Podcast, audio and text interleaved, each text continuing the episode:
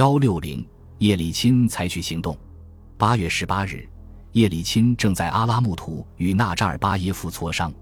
他原定于下午五点乘苏联政府飞机离开，但纳扎尔巴耶夫逼着他留下来吃晚饭，所以直到晚上八点他才登机离开。负责后勤的哈萨克斯坦官员不太熟悉叶利钦所乘飞机的通知程序，所以苏联空军保卫队未接到修改的飞行计划。后来便谣传飞机时间的突变挫败了政变策划者们欲将飞机射下来的命令，至今仍没有确凿证据表明曾颁布过此命令。但有一点属实：政变策划者的确发布过命令，将叶利钦的飞机转向莫斯科附近的一个军用机场。飞机一到，马上就逮捕，并将把他监禁在莫斯科以北扎维朵夫的政府狩猎处。但在飞机到达前。大概是克留奇科夫改变了命令，飞机同往常一样降在民用机场，叶利钦则驱车回到他在莫斯科郊区的别墅。克留奇科夫没有马上逮捕叶利钦，而是吩咐克格勃监视他。他似乎已下定决心，等叶利钦违反紧急委员会颁布的命令，这样他便可以名正言顺地将他抓起来。第二天早晨。叶利钦被女儿塔尼亚叫醒去看一个电视公告。他说，他当时马上意识到发生了政变，在俄罗斯政府成员陆续到达他的别墅的同时，叶利钦开始和其他各共和国的首脑进行电话联系。七点刚过，他便打电话给亚纳耶夫，但被告知亚纳耶夫工作了一夜，正在休息。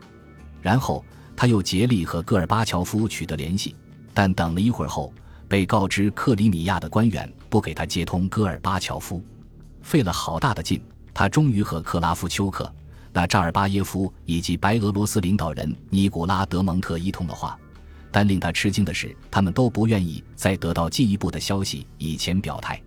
俄罗斯议会的代主席鲁斯兰哈斯布拉托夫当时还没有被确定接替叶利钦的位置，他不久后便到了别墅。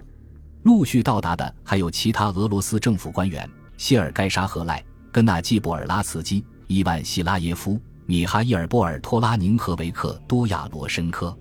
他们集体起草了一篇告俄罗斯人民书。他们先写下来，然后又给每个人复印了几份，留待分发。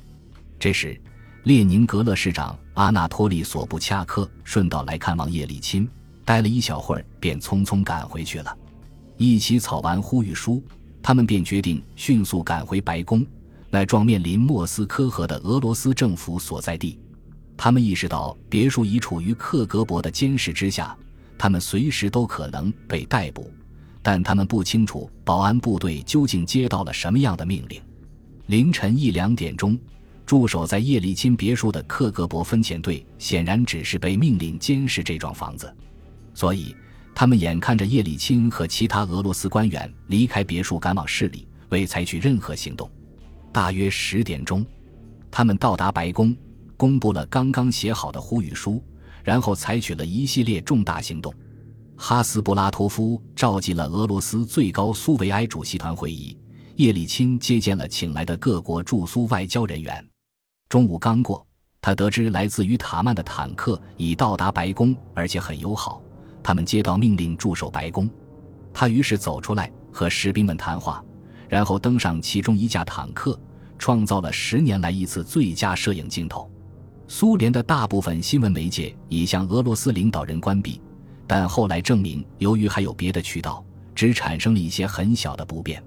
独立的新闻社国际文传电讯像外国记者一样，立即报道了他们的全部声明。对外的电话线路以及电视线路仍保持畅通。如果由克拉夫琴科控制的塔斯社和奥斯坦金诺频道拒绝报道俄罗斯领导人的声明，市民们仍可以从国外广播中获知详尽的事实。就连被困于克里米亚的戈尔巴乔夫，也已从英国广播公司、美国之音和自由之声听到了全部消息。俄罗斯政府呼吁举行总罢工，但一开始好像没有人太在意，但越来越多的人开始出现在白宫。中午还只有几千人的队伍，到傍晚时已壮大到几万人。中午，库兹涅茨克盆地煤矿工人罢工的消息传到克里姆林宫，帕夫洛夫电告亚佐夫，让军队将他们抓起来，但亚佐夫未采取任何行动。他后来告诉调查人员说，他认为帕夫洛夫一定是喝醉了，而实际上，帕夫洛夫主持了八月十九日下午的内阁会议后，便回到他的别墅，以后在政变中再没有听说过他。虽然波罗的海沿岸三国以及摩尔多瓦新当选政府立即对政变进行了谴责。但仍有几个共和国领导人，比如乌兹别克斯坦的卡里莫夫丘克、白俄罗斯的德蒙特伊，赞同紧急委员会的行为。其他人最初看起来还有些犹豫，但等到八月二十日星期二早晨，哈萨克斯坦的纳扎尔巴耶夫和乌克兰的克拉夫丘克已都宣布这场阴谋政变是非法的，但乌克兰共产党却表示同意紧急状态委员会的法令。